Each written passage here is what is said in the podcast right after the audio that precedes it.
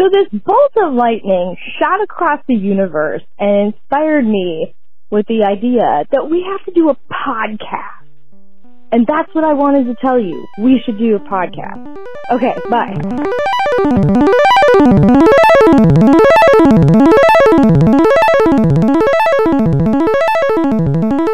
I am hitting record. I just hit record. I did it. Uh, yes, I also hit record.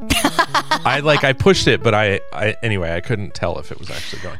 Um, okay, welcome to Feature Creep. Colon. Mm. Oh, you just Matcha tea. Matcha tea. Gulp.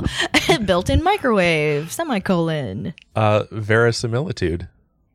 Woo! So I think actually the last podcast I forgot entirely to mention um, that we would love to hear from people. Oh, Yeah, you can email us to Yeah. tell us Tell us, tell us Meg, who can how we? we're doing it all yeah. wrong. Wait, let's go more backer. We have a proper intro. I'm Ned. You are Meg okay, and this is our podcast and about Um, stuff about stuff and junk and things. and junk. And Oh. things.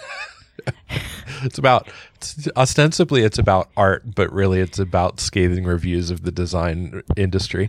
Um, right. Or anything else that catches our that angry eye. catches our ire. um.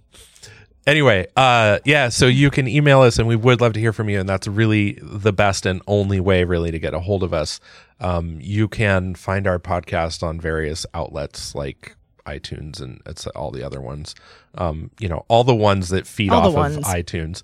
Um, All those ones. all those ones. But uh, the only real way to get a hold of us is by email, and the person to email is Dana, our CEO and um, founder of this Yeah. podcast, and that's D A N A at fcbm.io. Right. So that's it. Um, we hear from you, uh, and by you I mean our various listeners from time to time. Super awesome. Um, yeah. So let's get to it. Uh, verisimilitude. What's the deal? What's the point of that? What's the point of that? What the, what is the point of being It's not even a truth-like? real word. This is like a Scrabble word that's like, mm, I, I don't know about that, I'm gonna have to look that up. I don't know about that. right? I don't know about that. Yeah. Um, so what Wikipedia says, because that's our go-to starting point for every discussion we ever have. It's often a Um, stepping off point. Yeah. Well, it is. It's fantastic because it has Yeah. like insane footnotes that you can follow all over the internet, Mm-hmm. and six days later, you're like, I haven't eaten.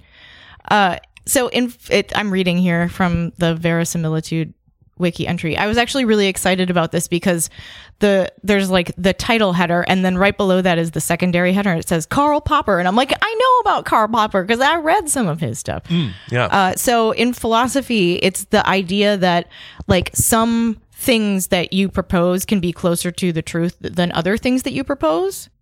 okay. So I could say like later, I propose that it is possible and likely that I will ride a unicorn, and you could be like, I don't know about that. I question the verisimilitude of that statement.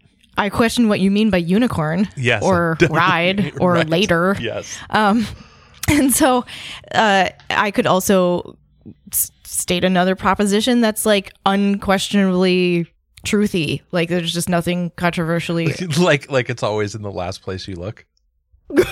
right. I- you can't argue with that. the thing about this statement is it's super easy to falsify all the time. It's like you look, you find the thing, and then you look one more time for it. right. Just And you every, don't find it it's again. never in the last place I look ever. and I make sure that's a fact. Okay, so this illustrates a really interesting problem with this whole idea, right? Yes. Which is that like if you have a proposition that's some distance from or close to the truth and mm-hmm. I have a proposition that is some distance away from or closer to the truth, then like how how do we describe what it takes for my truth to be closer to the truth than your truth to be closer to the truth? Right. Like there's so many questions. First of all, the obvious one what defines truthiness? Right. Okay, but let's just say we've we've agreed that there's a, a universal truth. Like we're talking about mathematics, where we're kind of like the value is one, therefore the people that are closer to one are the ones that. But but even there, then the question becomes, how do you measure the distance? Right. right? So is the distance like, you know, again, in the mathematical concept, generally you might think, okay, we're talking about like a number line where we're talking about, you know, the distance, like the number, the units of of value or whatever between where you started or where you've put your statement and where the the value of truth is. But that doesn't really fucking make any sense, right? Because Yeah. either like the problem of course is that you're like, you know, in the statement of like it's always the last place that you look, there might be another statement where I'm like it's actually always in the second place I look. Mhm. Which is to say I always look everywhere and then I look where it is Right. like so the question becomes how do you measure distance between the one statement of it always being the last place that you look and the second Right. statement being it's always in the second place i look It's always right. you know. I mean, yeah, I have no idea. Like, what does that even mean right to measure that distance? right yeah Um, so like, uh, like any proposition Mhm. in philosophy is just like some statement about truth value, like Yeah. the like like um like Stanford Encyclopedia of Philosophy calls them objects of belief okay or other propositional attitudes. Um, so they also say the reference of that clauses and the meaning of sentences. So like,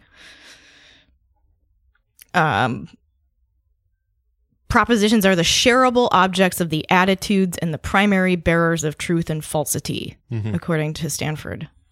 Um, so like anything that you propose can have some value of truth to it. right But like in order to know how close it is to the truth, you have to know what the truth is, which is like really, really hard to nail down. right right like, how many times have we had conversations with people where we're like, uh oh, this feels like it's veering off into a conversation about the nature of reality. yes right And I'm not here for that. right i mean also it's like i don't mind having like a, a lighthearted what was that a lighthearted romp through the uh the stages of discovering reality or whatever we were talking about um but but my issue is like i don't if we have to sit down and argue the nature of reality before we can move forward and having a like In a- any kind of conversation. conversation or relationship it's like ah this is going to be really hard work all the time Yeah. like I, I think one of the reasons you and I get along really easily is or well is that we can just kind of like put that to the wayside. It's not that we don't enjoy being like, hey, like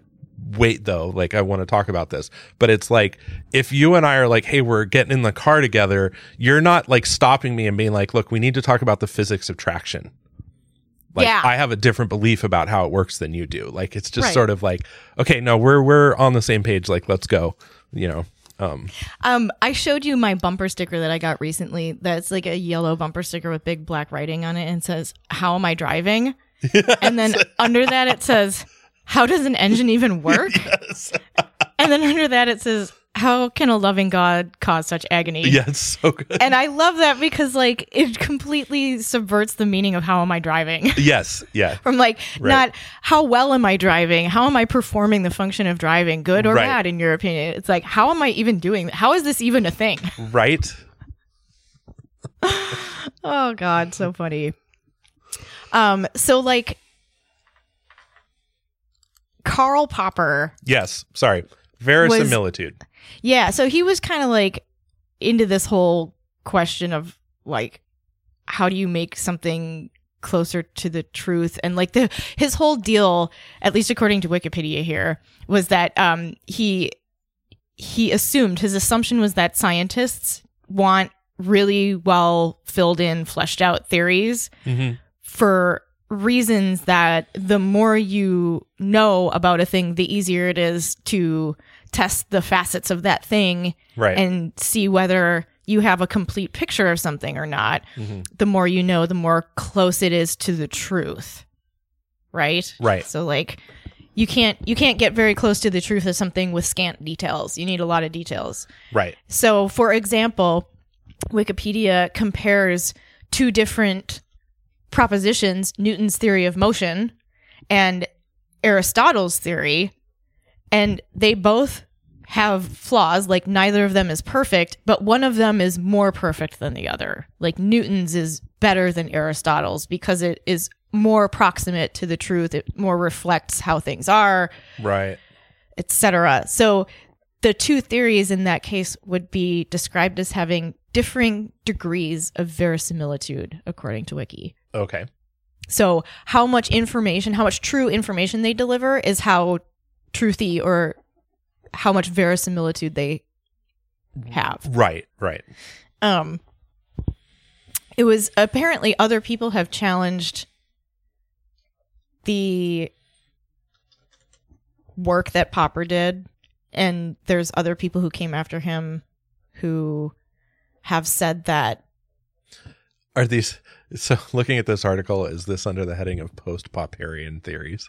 Oh, I'm looking at the paragraph right above that. So Oh, okay. it says Popper's, I'll read it. Popper's Yeah. formal definition of verisimilitude was challenged since 1974 by Pavel Tichy, uh, John Henry Harris, and David Miller, who said that Popper's definition has an unintended consequence that no false theory can be closer to the truth than another. And apparently that gave rise to a search for a verisimilitude that did not like count progress towards truth as an impossibility. Mm-hmm. Um so like Popper specifically said that closeness to the truth has to has to contain two functions. It has to, it's a factor, it's a function of two factors, truth and content. So the more truth that it's here, uh, it says here, the more truth that a theory entails, the closer it is to the truth, other things being equal. Can I can I point out uh, one thing I really appreciate, like on more like a social level, which is that uh, Popper himself stated upon presentation of this theory.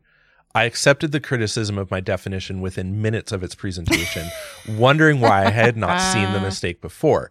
And the thing I like about this is that it's that idea of like strong beliefs weakly held. Mm-hmm. It's this idea that it's like, I'm working from this belief set knowing that as soon as I have good good evidence that that belief set is not serving me, I'm going to discard it and pick up Right. the new information that helps me have a stronger, better model of the universe, which is fantastic. Um, yeah. and and it's a great thing to see. Um, I think this is like most things are fucking ruined by capitalism because it's like in science, this wouldn't be such an issue if there wasn't. Now, science also suffers from like the male ego issue, right? Or I don't mean to like it's not Yeah. fully gendered as men, but that sort of ego issue of like my reputation and my livelihood are Right. staked on this concept being right. And if it's wrong and somebody comes along and proves it wrong, I I suffer with it rather than like Popper did here where he's just like, "Oh, duh, fuck that, moving on." Like, you know, just great. Like um so anyway. Yeah. So like the people who came after him Yeah. and, and challenged him after him several minutes after its presentation apparently Yes. challenged him and then he was like, "Oh shit." Um uh it says here some of the new theories were guided by uh, built on Popper's approach and guided by the notion that truth likeness is a function of a truth factor and a content factor. So again, that like the sum total of how close to the truth something is is a function of how much truthy information is put in Yeah. to the content. Um, and then uh, evidently, they uh, some people who followed uh, Gerhard Schurz, Paul Weingartner, Ken Gemes are also inspired by Popper's approach, but locate what they believe to be the error of Popper's proposal in his overly generous notion of content or consequence, proposing instead that the consequences that contribute to the closeness to the truth must be, in a technical sense, relevant. Which makes a lot of sense to me. Sure. Yeah. Like you can't just rattle off a bunch of meaningless facts that may be true about a thing if they don't contribute to its truth Right. closeness to Like- the truth. like if I want to add to my statement um that it's always in the last place you look and the sky is blue Yeah. Sure. and This- hot water what does this hot. blue Like- sky have to do with anything? right. Irrelevant. Right. Doesn't help you get any closer to the truth. It's just like circling the truth. Like, yeah, that's true. It was like doesn't Yeah. move you anywhere. If I stack Uh, enough true statements together, I get a big old fat truth sandwich. Yeah, big one. Like several s- stacks of like there's a. It's like in the cartoons where there's the the like bottom bread and then like a bunch of smorgasbordy stuff shoved in there and then more bread and more smorgasbordy stuff and then like the olive on the toothpick at the very top. Yes. And it's so tall that if you turn it on its side, it'd be like an accordion. Uh huh. Yes. that sandwich. Uh huh. Yep.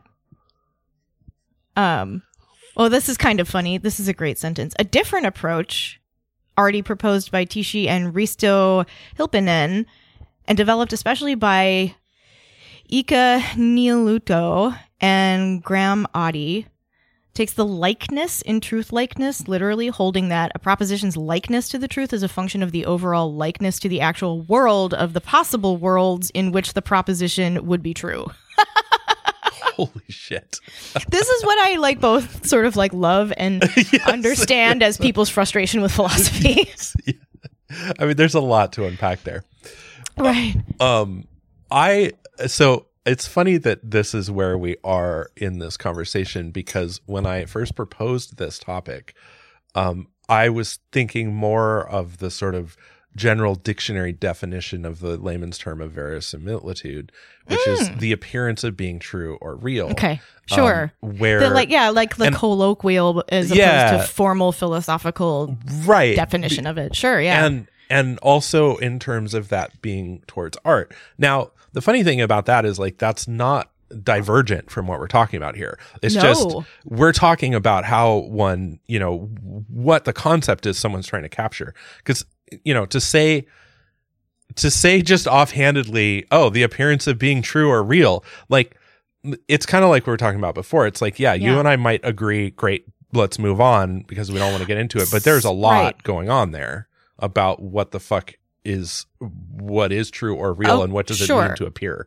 that way. So, like, you could compare, I'm just off the top of my head here, like one of Rembrandt's self portraits sure. to one of Monet's water lilies. Yes. Yeah. And I would say that the Rembrandt has more verisimilitude because it references very directly in a way that tries to capture the essence of the thing. Like he's painting himself and he knows himself better than other people know him, uh, better than another portrait artist might know him. Right. And so he's painting a, a portrait of a subject that he's very familiar with and is trying to make it as lifelike as possible. Right. Whereas Monet's water lilies are like this massive painting that is Mm-hmm. completely out of scale with reality and is like is super impressionist. And so you kind of get the idea of light glancing off of something that exists, but not the actual lifelike picture of it. Mm-hmm.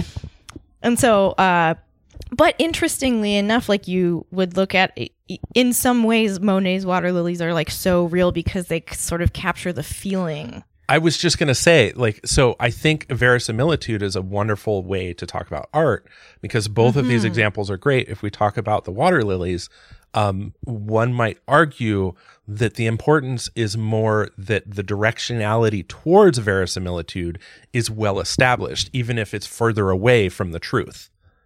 It's like this strong arrow pointing at the truth, right? And when Yeah. you look at it, you're like, oh, I'm, it's really clear to me what this is like that these are water lilies uh, or maybe not. I mean if someone had no exposure to them you might not think that. But then as soon as Yeah. somebody mentioned water lilies your brain might be like oh my god yes absolutely i see it. I see this this hard bold arrow pointing towards the truth of water lilies right? Um whereas like with rembrandt it's like like really approaching that sort of photorealistic approach. But one might argue also looking at Rembrandt's where it veers wildly away from the truth, right? And it's mm-hmm. lacking in verisimilitude in some way. Like I find Rembrandt's portraits oftentimes lacking in the more emotional depth or the sort of that you get with impressionism. And i Sure. don't know that you could art i don't know that it could be fully captured the way that impressionism captures some other aspects right? The like sort of imaginative larger than life sort of play on your brain as you sort of experience water lilies versus a rembrandt portrait. Um, that's oftentimes these like rich dark well like like the the difference in contrast is both sharp and also like dull. Like it's I don't know. It, his Yeah. portraits are amazing. I'm not trying to like No, you know, I, I think out. I understand what you're saying. Yeah. There's also a lot, like, there's very little movement in a Rembrandt portrait, whereas Mm-hmm. the water lilies, for example, like, have like a very shimmering quality and a lot of movement in the in the actual brush strokes and things like that. right. Like, it's very there's a lot of like tension hmm from the angles of the brush strokes and things. Um, I think in some regard, the Monet captures the movement of light across objects better than hmm Rembrandt does because his is such a static image, Right. like any any of his portraits, right? Not any specific one. right. But uh, they also capture him at a like specific point in time, like he's a living person making those portraits. But the portrait is only a portrait of him at a moment, as opposed to Yes, yeah, absolutely. And and also like um I you know, that's not to say that that, that in that style it is he does capture a lot of that um there's like a subtle warmth yeah, that is you know i mean it, and this is why it's like it I, I think my point just being that verisimilitude is a very interesting way to approach looking at art and thinking about it in terms of that um it, by no means i'm again like beauty is subjective and all these things like it's sort of um anyway i don't know yeah. Um, you know as as i want to do make strong statements and then walk them all the way back to meaningless right. There's also I find a Wikipedia entry on verisimilitude in fiction. yes So the the the lifelikeness or believability of a work of fiction, Yes, assuming yeah. assuming that to be, for example, writing, right right obviously. so Um, I mean, that actually brings up a good point where I I ran across this word and thought of it um to mention to you as a potential topic was um you know after yesterday when we were recording the Dungeon 23 episode yeah. and I was going through and reading about other people's um takes on the Dungeon 23 process and like their own experience with it.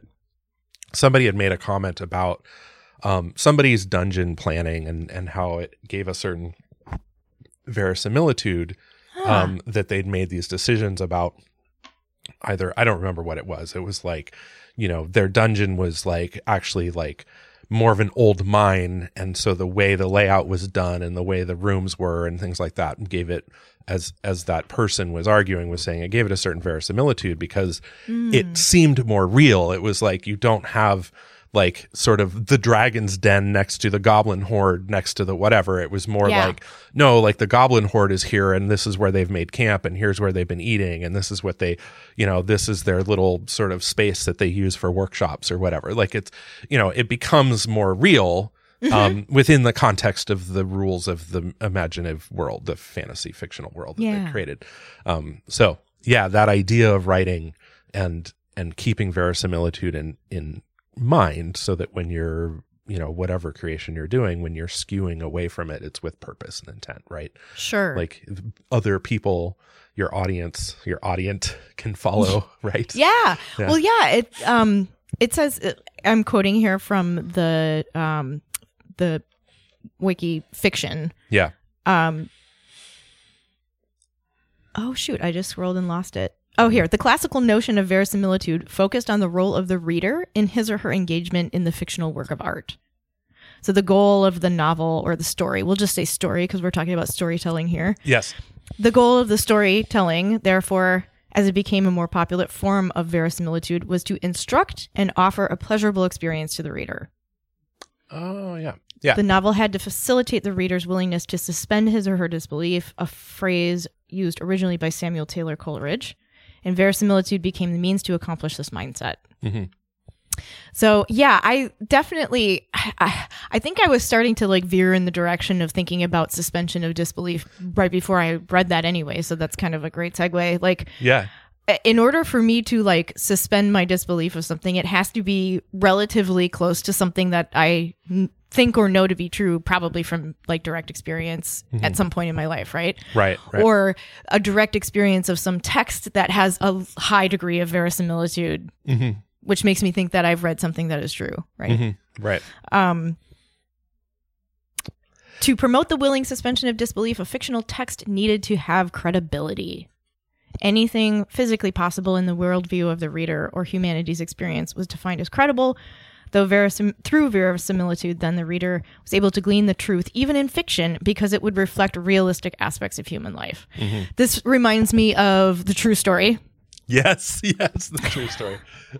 I I uh, listened to that episode the other day, and I'm kind of wondering if maybe we should do a revisit visit of that because I was listening to myself telling that story, and I felt like um, it was kind of driving me nuts how much I was like too much suspension, right? I was like, just fucking get it out. Like I was, it, it, it was hard for me to listen to it because my own speech patterns during that episode and the way that I would like, a question would be asked and I'd be like, hold on, I have an answer for that. But then I'd have to like go look it up or whatever. Um, and so it just became this like, and I'm like, wait, oh, but wait. And then, okay, what I mean is, and so it felt very like stilted in a way that was like high anxiety for me.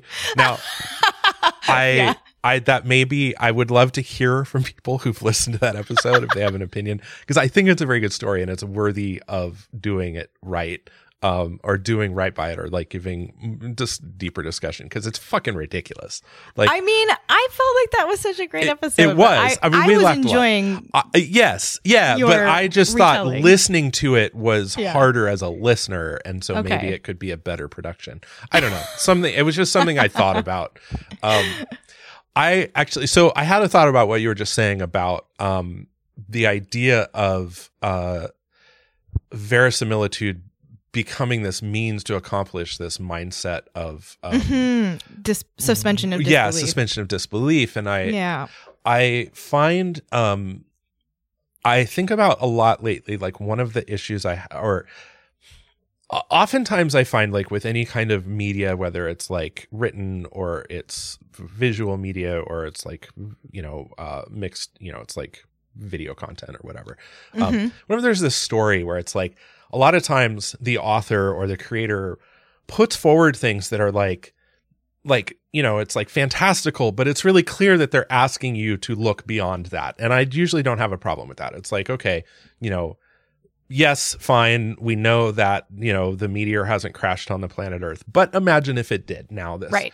and one of the things that I find really frustrating is that they don't establish those same kinds of um they don't ask the consumer or the reader to also suspend disbelief around certain kinds of human behavior where they just kind of like charge off in this direction of um like where I'm just like, no, this makes no sense. Like a lot of like my issues are always like, you know, I enjoy like post apocalyptic shit, but my Yes. issue is always like, yeah, but there's a car right there that's broken down. And so, hu- like, these humans know that cars exist. And now it's been hundreds of years and the technology, quote, has been lost and no one knows how to make a car anymore. Like, I'm just, it, Yeah. it I'm like, no, like, you can see how the car works just by looking at it.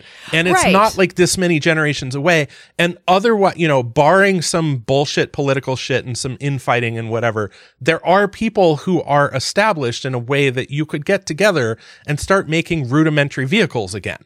Mm-hmm. And mm-hmm. now you're all fucking on horseback and like horse-drawn wagons and like no one and and like no one you know it's like oh these aging motors no one can make and it's like but you like I, I don't know. It just makes me nuts because it's like Yeah. the bootstrapping to get from where they are to like manufacturing again.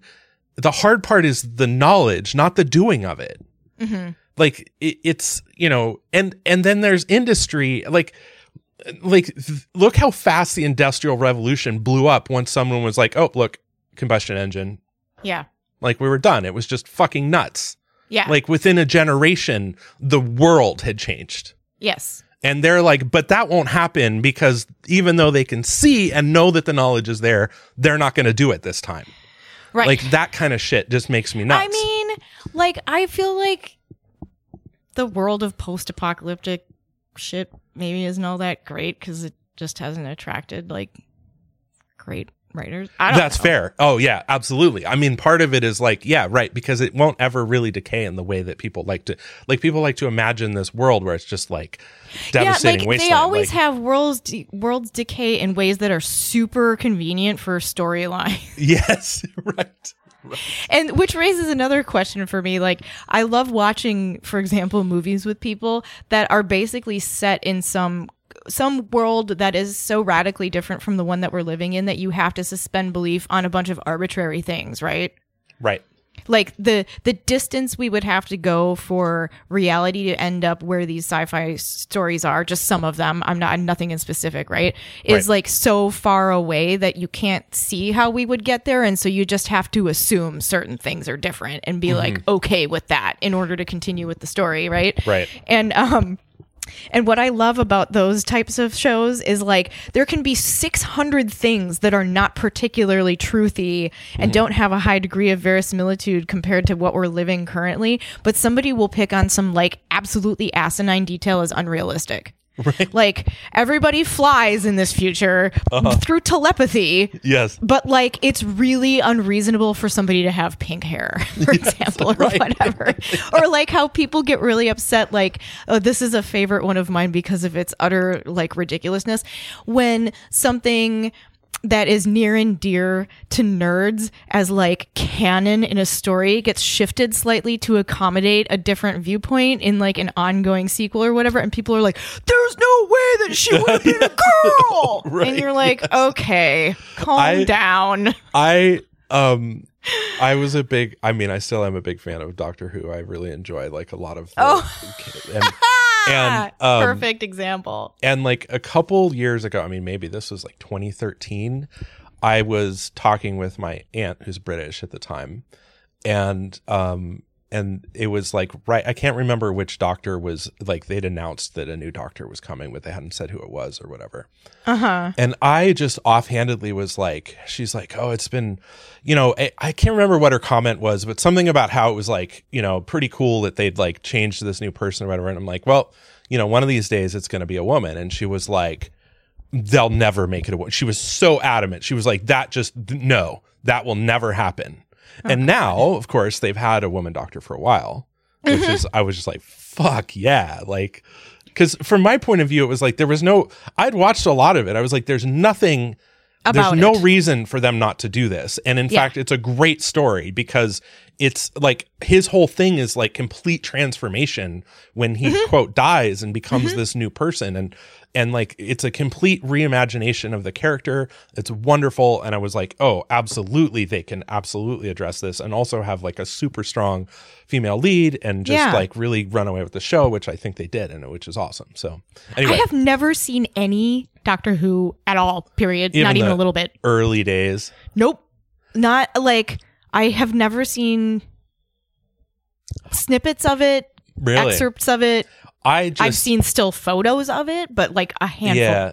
I mean, it would be actually be really funny if there was any way to tell which I've seen less of in some like quantitative way, Yeah. The Simpsons or the or Doctor Who. Probably Doctor Who because I've seen a couple of Treehouse of Horror episodes that I really liked.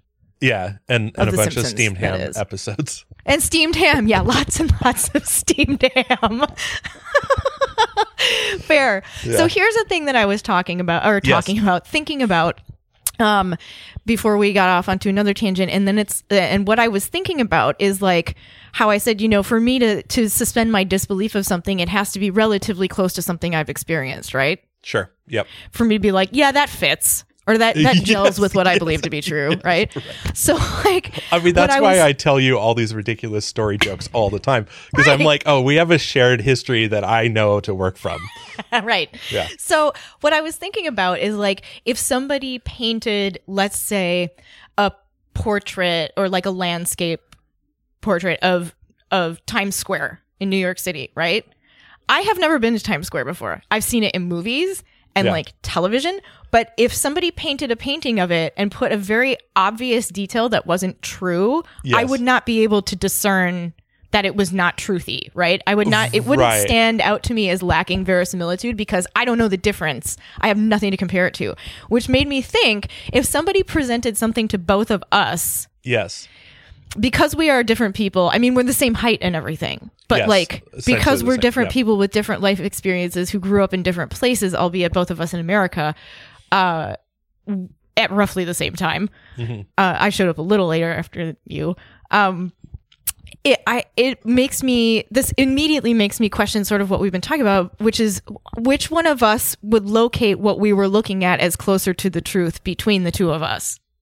You know what I'm saying? Like Yeah. if we both saw something and had to estimate its truthiness and its verisimilitude, would it it would necessarily be closer to truthful probably for one of us than the other, but then again, this is the crux of the whole thing. How would we even measure that? Right. How right. would we know it's more true for you than it is for me? Yeah, and that's where I think that um it's Like if somebody from New York who spent every day of their life essentially walking through Times Square to get to work or something for for example, yeah. they would have such an evolving understanding of what Times Square was and how truthful any rendering of it was Right. Right. that they would be located much closer to the truth of Right. Well, and this is Times Square This and is could- the this is like the issue of art and design, right? So whenever Yeah. you're creating something um, that is attempting to capture some vermis- verisimilitude, uh, you're going to. It's that nebulous blob of like, how much does it point at the truth, and also like whose truth? yeah so you know and i think that's one of the reasons that uh like really really popular art is both hard to do because you have to walk that tightrope between it has to capture a lot of people. You have to capture the truthiness for a lot of people and also Yeah. not step on truthiness for a lot of other people. Right. And so and that's why you kind of get weird. I, as my partner is very fond of pointing out why um why insurance commercials are so fucking weird yes. because they have to appeal to the broadest of broadest audiences.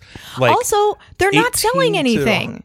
Well they, right. they don't have a product. Their No, product is yeah, your like, misery. it's yeah, I mean basically like they have to capture the attention of a hugely wide audience and not insult any of them.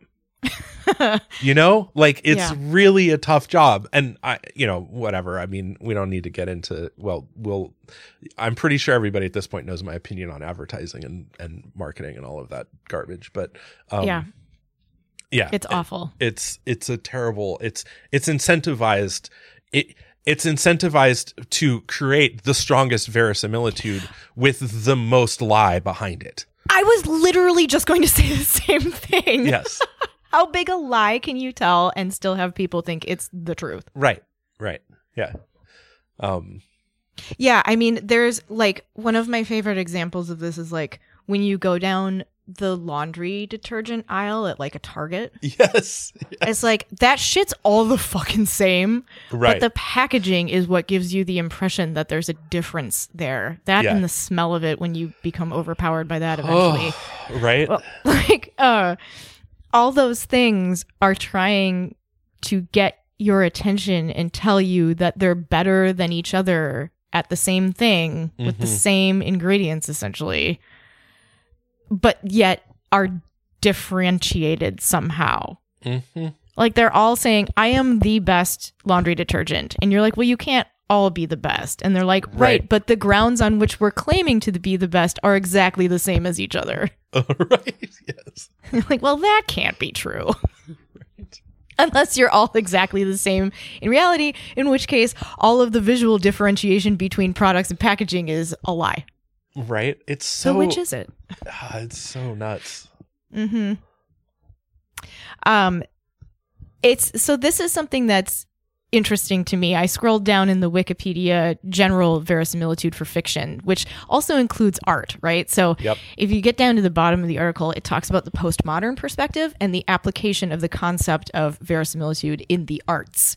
And so I'm interested in the postmodern perspective because uh, I'm I'm not like by any means super versed in the concept of postmodernism, but it's kind of like reflected in a lot of things that we see in our culture that rather than having a an in-depth argument about the subject of something just head straight for satire.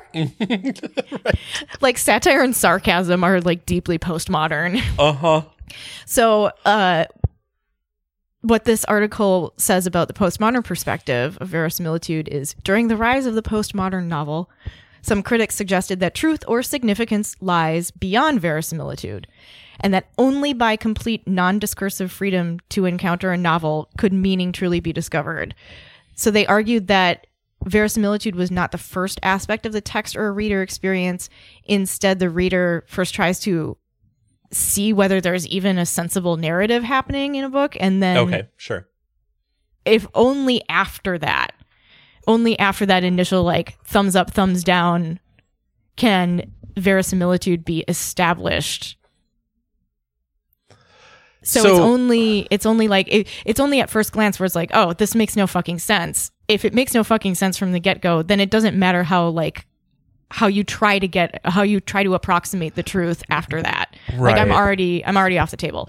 Um for the application of the concept in the arts the the way that you tell a story and the the way that the source material functions should be in a way that makes it real to the audience regardless of who that audience is so whatever is real for your intended audience that's what you should cop to in art for example in the pr- this i'm quoting again in Yeah. the production of the classic superhero film superman the director had a picture of the title character holding a sash with the word verisimilitude Okay. and that was to remind the director that he was trying to tell the story of a fantasy superhero in a way that would make it feel intuitively real to the audience. And I this this reminds me of something that happened when I was at a drive-in movie theater Yeah. and we were seeing The Dark Knight Rises and in the previews for that movie was the preview for the Superman movie that had come out at the time which Okay. I can't remember the title of, but in the opening sequence of the trailer for this film, they show Superman kind of like taking off and what it looks like at a distance is what it looks like when a rocket try, you know, shoots off into space. Yeah. And so I think what they probably did was they had footage of a rocket and then they superimpose, you know, like CGI put They put a Superman instead of a an actual rocket ship at the t- at the top of the plume, right? uh-huh. And so as we're somebody at this drive-in movie theater was not familiar with Superman. Okay. It was clear Yes. because they were down the aisle a little way uh-huh. and they were sitting with some other people and this person began questioning the verisimilitude of this Superman movie as we were sitting there watching the trailer at this public That is fantastic. outdoor movie theater. Yeah. And I couldn't hear the actual words that were being spoken or the questions that were being asked. I could only hear the tone of the conversation. And so there was a woman's voice that Uh-huh. asked a question, Yeah. and there was a man's voice that answered with a, a down tone, right? uh-huh. So there was a question with an uptone, and then there was the answer about Superman with a downtone. And then there was a question with an uptone, and then there was a there was a more forceful answer with a downtone at the end. And then there was another question where and this the final question coincided with Superman taking off like a rocket. and the answer was because he's Superman, god damn it. so somebody there did not find that are truthy to begin with. Uh-huh. And so, like, it Oh, wasn't is- no amount amazing. of truthiness in the context of a man flying like a rocket ship could Uh-huh. convince this person to suspend their disbelief and accept that he could do whatever he can do because he's Superman and that's all that matters. She was like, Nope, that's not cutting it for me. I don't get it. It was very cute. That man's voice was very frustrated. That is so fantastic. How dare you question Superman's abilities and but the wait, likelihood though. of those being true? it was really funny. We laughed super hard at those people. I bet. Yeah, that is so, so, yeah, good. like that lady was just not she was just not having it. She was like, I, I we're starting out from a point where I'm not on board and no matter Uh-huh. what you say to me after this point will not bring it any closer to the truth for me. I'm already a skeptic. yeah, yeah, you can't fix this. Yeah. It was great. Oh, that's funny. I tend not to make art with like a high degree of like real world realism in it. Most Yeah. of my art is pretty cartoonish. Yeah. Um. Like I guess I'm not super concerned about verisimilitude in my art. I think I think it's sort of I I think it kind of goes back to kind of what I was talking about where it's like you're ask you kind of ask the observer to suspend certain things and by creating art that is just already well outside of like established verisimilitude you are you're able to draw more attention to the thing that is of matter right like Mhm. um you know if i look at it and i'm like you know it's like reading a cartoon strip or something it's like i know that i know these characters aren't real what i'm here for is this established play that's going on or Yeah. um like the you have the what is it the sedan of um The sedan of uncertainty. the sedan of uncertainty right like it's it's very like it's sort of iconic and sort of it's not like the ver- this is what i was kind of getting at with the verisimilitude is it's like it doesn't actually matter how f- like i think it's an interesting concept to just be aware of how far or close to the truth you are. And whether it points more or more towards or away from like it's it doesn't actually matter that you're out in fucking left field Yeah, right. or it does if it's intentional. Like it can matter. What it it matters but it doesn't mean that it's better or worse. This isn't a qualification Mm-hmm. of better or for worse. It's a qualification of what the verisimilitude is of the thing that we're talking about. So if we talk about the sedan of uncertainty like it's it's both very close it's a sedan like Mm-hmm. i see it like it has a strong arrow of being like when i look at it it's like that's a sedan no That's a question car. that's Right. a car but then when you get into the sort of left fieldness of it and be like it's also you know it, as far as how truthy it is of a car it's not very truthy it's sort of Right. it's it gives me the impression of a car and i can imagine it being a car but also i know i'm never going to drive in that particular piece of artwork right? Right. except for in my dreams or in some kind of virtual reconstruction of it. Like that's kind of the point right? Like it's Yeah. but also again what do i mean by drive in like again like i've already spent most of my life in the sedan of uncertainty. So you know like Yes. again like what do i mean by car? Like all these questions of which is great because it brings you back to that idea of like considering and thinking about what is truthful and how Mm-hmm. far or close you are to it is not necessarily terrible to get your bearings it just Right. there you don't need to apply that like the value of good and bad to your location yeah.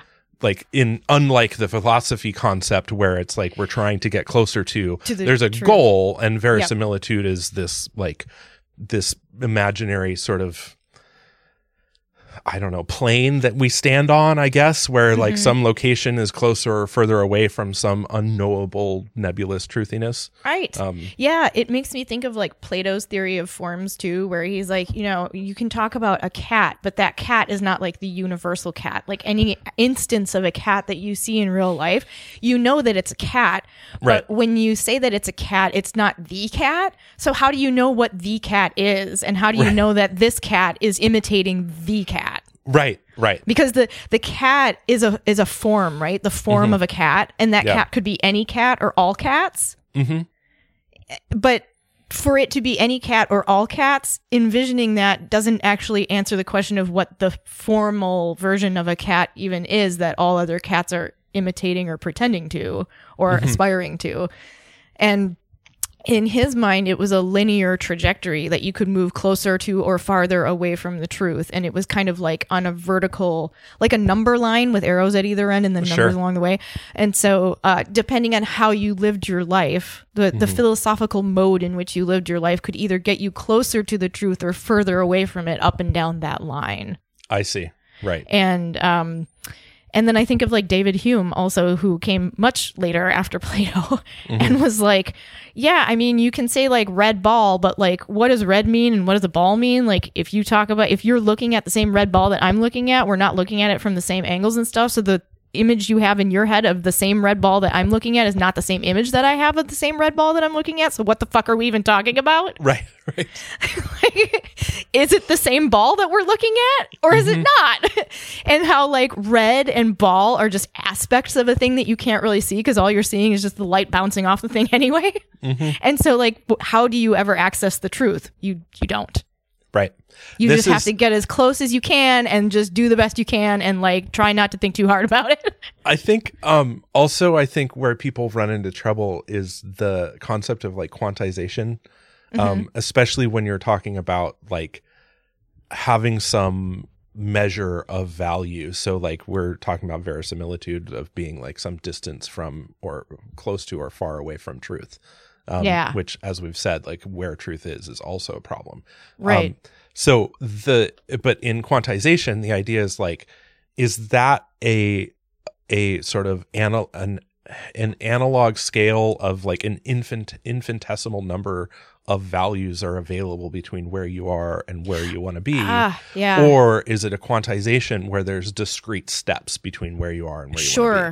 be and that Sure. like the red ball is a perfect example it's like so you know you and i when we think of a red ball we may think of like those sort of rubber playground red balls that had that texture on them that we Yes. played with at school Like a kickball. like a kickball and and also like the color of that red being generally some fairly accepted shade of red um, Mhm. but the problem of course is that there's in actuality there's an infinitesimal number of different shades of red and people have hard lines where they'd stop calling it red and it's Yes. different for everybody Yes. because like for me i might be like you know well into the pink before i'm like i guess that's not red anymore yes. Right. you know and you might be like fuck you we were like you know 16 balls back that we're not Uh-huh. red anymore um and that's that issue that i think a lot of people run into with a lot of discussion like this it's like that infinitesimal grayness of everything Mm-hmm. like you know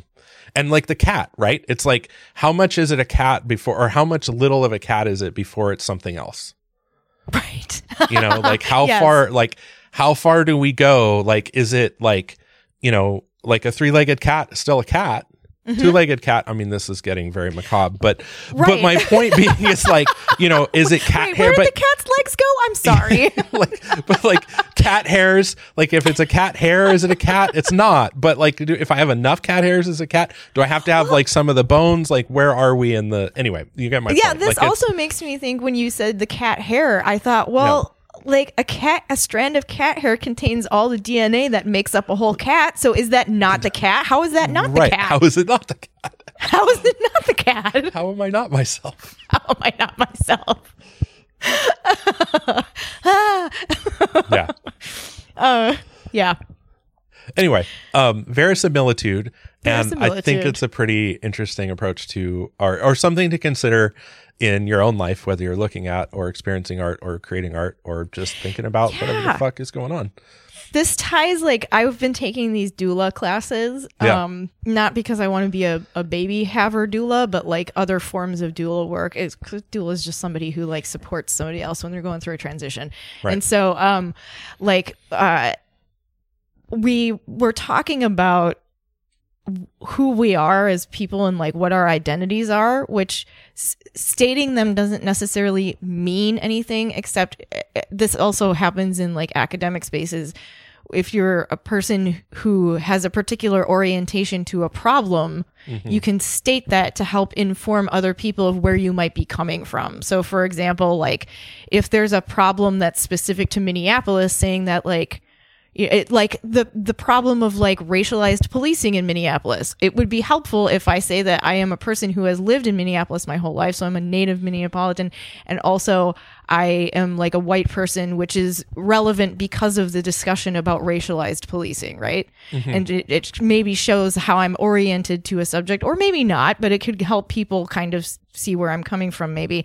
And so I think of like these con- these concepts of like identity and what it what the truth of something is. And i personally have a really hard time asserting that something is a component of my identity as opposed to something that like i do for example. So like I instead of saying I am a doula when I do doula work, I would say that I do doula work, Right. I am a Right. something. And so like this identity, uh, the the identity thing and the truth thing to me are sort of like interwoven or have this like uh close relationship that like I'm very uncomfortable asserting whatever is truthy or whatever the identity of something is, which I see a lot of crossover in those concepts Right. and I also because of this have a hard time like I have a very hard time asserting any kind of like expertise even though I have expertise in some areas for which I could reasonably get paid if I was doing work in those areas, right? Mhm. But I have such a p- problem asserting that I know anything. And when people hire you, they're looking for expertise. God, I have the same And problem. So, like I'm not philosophically, I'm like, I don't, I'm real uncomfortable saying what the truth is, what Yes. an expert is, what I am, Right. or like why you should pay me to assert something, right? right, It right. makes it no, really hard to exist in this capitalist framework. I struggle with that too because like I similar concept. I don't think of myself. I am. A, I'm not. I don't say I am a software engineer. I do software engineering. right. Um, and sometimes I do more of it, and sometimes I do less of it. I, mm, you know, like But that doesn't make you more or less of that thing. no, no, Right. and like right. it, it's that yeah and then it sucks because like when people ask like when people ask me all the time i think this is one of the things that's like really made it hard for me to excel in the kind of commercial environment that i'm currently trying to wade through which is that same issue you're saying it's like when Yeah. somebody asks me something i'm like okay but a lot of caveats Right. like you understand I'm going to qualify like, this all the way to like the- hell and back. yeah because because that's the truth of it like yeah, yeah. you want me to just be like, fuck yeah, that's not going to be a problem. And I'm like, but it is a problem. Yeah. Like, I don't, you know, in theory, this is going to work, but you wouldn't ask me to do it if it was already a known thing that we could do. Yeah. Right. Like, it would just be done. It would already, already have been done. Like, you know, the fact that we're trying to do it means that we're trying. And there, and it's that, like, there is no try, only do. And it's like, yeah, that's sounds, the verisimilitude of that is like, it sounds amazing and i think there's a different word than verisimilitude but it's not real like Yeah. the reality is is that you try and you fail mostly Mhm, like you mhm. fail and fail and fail until you succeed Right. and that is you know and like i said like you know i for me it's always the second place i look i look everywhere except for where it is and then i look where it is and i find it like Yeah. that's you know say it however you fucking want to say it but my point is like al- always failure until success Yes. Right. and people want to be like oh you just always succeed and it's like No. no nobody does no one does. stop I was- burying that shit I was listening to God, was it a podcast I was listening to? I subscribe to so many of them now. I don't remember which is which, and sometimes I'll just put like you my just get in there my podcast list on play and it auto plays whatever's next in line. So I have Uh-huh. no idea what I'm listening to while I'm like working in the basement or like cleaning right stuff. right But um the one I was listening to recently was um oh fuck, I just forgot what it was about. Well, shit. This reminds you of a podcast when I was saying about the the truthiness of things and Right. And it was about like about uh, about oh fuck i can't remember what it was about well it reminds me anyway of like how like stephen colbert called it truthiness Yes, sorry, I keep saying that and I do realize like he's the one who kind of came up with that concept. well i mean i, I it's I, I wasn't even gonna like point that out necessarily but i Yeah. i remember him using truthiness and thinking well this is like a more pedestrian version of like verisimilitude and like, Yes, yeah. verisimilitude is like the philosophically hermeneutical version of like the Yes. the, the word everybody else would use for the thing right and i've always right. wanted to write i mean this is a, a really bizarre undertaking and i don't even know how you would classify some of the stuff like how would you decide what gets into this book or not but Right. i've always had this fantasy of like being capable even of writing a hermeneutical thesaurus that just decodes all of the insider language into like regular people speak like non-expertise speak so Yeah. that it's like all these words that are coded insider language to separate knowers from unknowers, you could just blow that open and give everybody the tools to talk in the language that makes somebody seem like an insider. So I just I wanted to also point out to our listeners, like I also had to look up hermeneutics. oh, sorry. No, it's, all right. So the branch of knowledge that deals with interpretation, especially of the Bible or literary texts. Yeah. So like hermeneutical knowledge is like knowledge that is um like outside of religion. It's knowledge that is really specific to the people practicing that knowledge. So like doctors, for example, will use words that patients don't know for things Right. that are just like they're just describing a body part or how it feels or looks. They're or like the antecubital, and you mean you mean the inside of the elbow? Yes. Right. Right. Exactly. And so, like, these are ways that, like, it, you can denote whether somebody is an insider or an outsider to a knowledge group because they do or do not use the quote unquote right words. And the words themselves become signifiers of whether somebody is knowledgeable about something or whether they're an outsider to that knowledge base. And, uh, I find that very irritating because it can be weaponized very easily. Yeah. Yeah. And I feel like that happens a lot in medicine, and that doctors will not listen to you and use unless you use the right language. And if you do use the right language, they become immediately suspicious of you.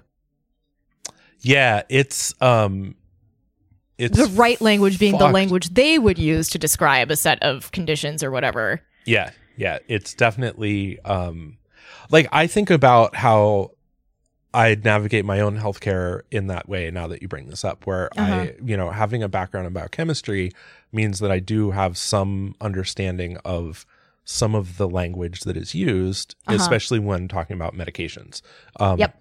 and but I'm always careful with doctors because I don't want to I want them to give me their treatment as if they weren't thinking about whether I'm going to believe them or not. Like, Uh-huh. Or like, you know what I mean? But also like, I want to like also be like, oh, I know about that. You can tell me more if you want to. And it's a hard to establish. Like a good doctor, it's a great relationship where they're like, oh, great. You're I like you have more to work with. Like let's let's talk Yeah. more in that land a little bit, but also it's not going to influence my own treatment of you. I'm not expect like I don't I earning their trust that I'm not going to go home and go on WebMD and decide that I have a different disease every time Mm-hmm. they diagnose me with a fucking you know scraped elbow. Like Right. you know. Um, anyway, it's it's tricky, right? And being it is tricky. like and you know, I mean, I have the advantage of being a middle-aged white man, right? Like I get the best health care of that is available Sure. by every doctor versus being as a anybody as else. a Like, as a like a, a foregone conclusion. yes, as a foregone conclusion, like I can assume that, and then also that can be the verisimilitude of that is true. Like it's Right. it's close to the truth of it, Right. um, as established by lots of better people than I who've done a lot more research into this. Um, yeah. I mean, I, I'm not saying this is something proud. Like it's it it's great for me. You know, sucks for everybody else, and I think that's terrible. And I definitely try to, you know, speak out when I can. And but anyway, Yeah. I have a I have a nurse practitioner who actually appreciates when I show up with like research that I've done because she doesn't fucking have time. And like Yeah. I we have established what some of my health problems are and we are in agreement that that's what they are. And so when I do research on them and share it with her, she's like, I, you know, this is interesting not like you're a hypochondriac.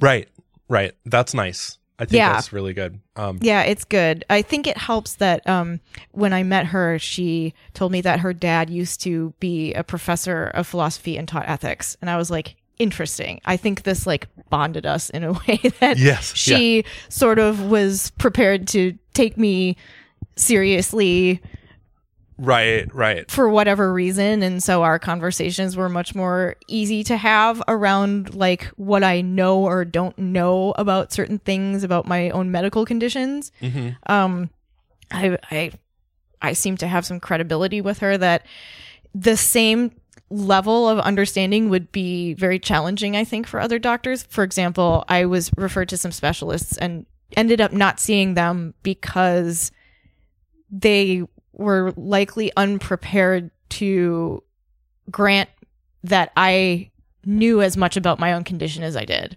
right, right. and therefore I was unwilling to talk with them, especially because I've spent the last seven years researching my own condition, which is probably seven years longer than anyone I'm going to talk to about my own condition. And so, mm-hmm. like, if they don't grant that I actually know some things, then I'm just not, I don't have time. Right, and that's fair because it's yeah, it gets out of well. Anyway, Well, it's just it's interesting that having this that being able to speak about medical stuff with verisimilitude is either really reassuring to doctors or is very combative and it's extremely polarizing which of those it is. it's super and you don't know until you say you it. don't yeah, and you have no idea how that's going to land, and yeah, it's it's nuts. Yeah. Good luck. Interesting. Good luck. Right. and and like the way insurance is it's like changing doctors like it you can do it potentially if your insurance supports it um and you have other doctors available in your area but Right. then when you start to get into specialist land like who fucking knows Oh my god. Yeah. It's crazy. So yeah, I don't know. That's that's a lot. We covered a lot of ground on this topic. we did we did we did Um, Amazing. Should we uh wrap it up and post it and people can listen to it yeah. Let's do it. okay Thanks for listening, everybody. Yeah, thanks for listening. Do we have any tips or thoughts? Oh, I did actually have one other thing I wanted to mention that I um about our conversation. We were talking about uh the the sort of dystopian um post-apocalyptic Mm-hmm. Yes. sort of fictional universes. And it actually occurs to me that like all of these are just derivative variations on the Connecticut and Yan- in uh, Connecticut Yankee and King Arthur's court. Oh, sure. Like it's just it's just the sort of fantasy of like what would you do if you had all the knowledge you have now but were stuck in the past or like woke up in a like in a m- medieval time, right? What? Yes.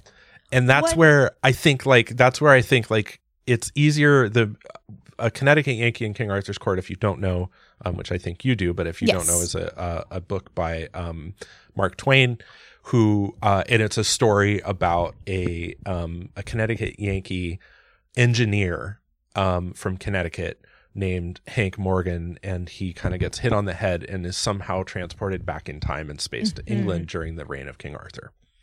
And Gotcha. so, and then just sort of hijinks ensue. Um, Which also is like ver- a, a shade off the plot of um the Army of Darkness, yeah, yes, yes, yeah, exactly. which Like- is the comical version of which is Connecticut yeah, Yankee absolutely. King Arthur's Court. yeah, um, which also fantastic movie. oh Um, God, and so good. and like nothing wrong with like doing derivative or like you know retellings and and Mm-hmm. reimaginations and fantastic like love love that Yeah. um but my point was just that i was thinking about it and i was like oh i it occurs to me that like my issue is that a lot of times with the um with the sort of uh post-apocalyptic storytelling is Uh-huh. that they don't like like it's easier the connecticut yankee and king arthur's court is like really easy right because mark twain's just like ah i got hit in the back of the head like it doesn't matter you get it right like he's Yeah. back in time now like Right. great whereas the post-apocalyptic thing is like there's bending over backwards for shit that you're like it makes it I feel like it detracts from the verisimilitude of the rest of the story, right? Because then you're like, but wait, but why though? Because if everybody is so dumb they can't make new cars after 200 fucking years of sitting around looking at Looking at cars and having all looking these the opportunities, example. yes, looking at millions of examples just littered about that they can't fucking do this. Like, Uh-huh. um, you know, or re- yeah, like I, I just, you know, You're whereas telling me there's not one Chilton manual left behind somewhere. yes, exactly. Yes. like all these books and none of them are science. Like, like, yeah, right. um, They're all just romance novels. yeah, it's just all romance novels. Um, anyway, oh my god, what a weird dystopia. If the future was just we all woke up from the apocalypse and all we had left was romance novels. Everyone's uh, what is the what is the classic guy on the cover of romance novels? Um, Fabio. Fabio. It's just like everyone is just like constantly trying to look like Fabio. Like wh- whatever color hair they have, they have wigs on, and they're like Right. like the only example for successful man that they have in the future is the cover of a romance novel and it's Fabio. right.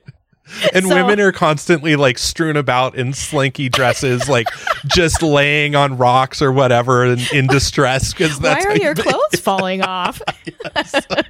Was there a stiff wind here? Why is everybody right. half Yeah, sorry, torn off short skirts, right? Like it's just Yeah.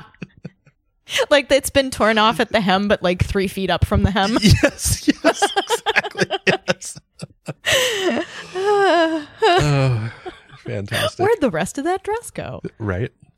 Oh God, that would be so fucking weird.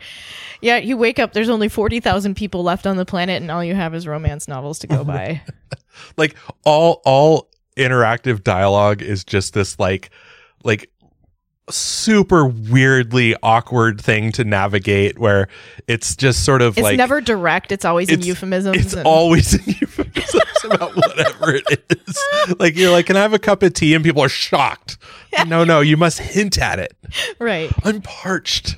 It's not a dick, it's velvet covered steel. right? Yes. Just like super wordy workarounds for yes. everyday objects. yes. Oh God. Uh, yeah. Yep. All right. Um. Well, This feels like it could be true, but right. something Right. is a little off. Yeah. Hmm. All right. Well, maybe that's a tip for living well in hell. Uh, read Eh. more romance novels. Imagine your life in the, the the dystopian future of romance novel informed society. hmm If all you've got to hobble civilization back together is a stack of romance novels, you're going to need all the help you can get. Maybe burn them for fuel. right. Trick question. They're not for reading, they're for burning, for fuel. Ah. well, right. yeah. Send us an email if you. want. Yes. Yeah. Absolutely. um, we'd love to hear your thoughts and ideas and criticisms. They are absolutely welcome and encouraged. And that would be, uh, and Dana, she's the she's the one to get a hold of. So D A N A at fcbm.io. Beautiful. That's it. That's all we got. Okay. Bye. Okay, bye.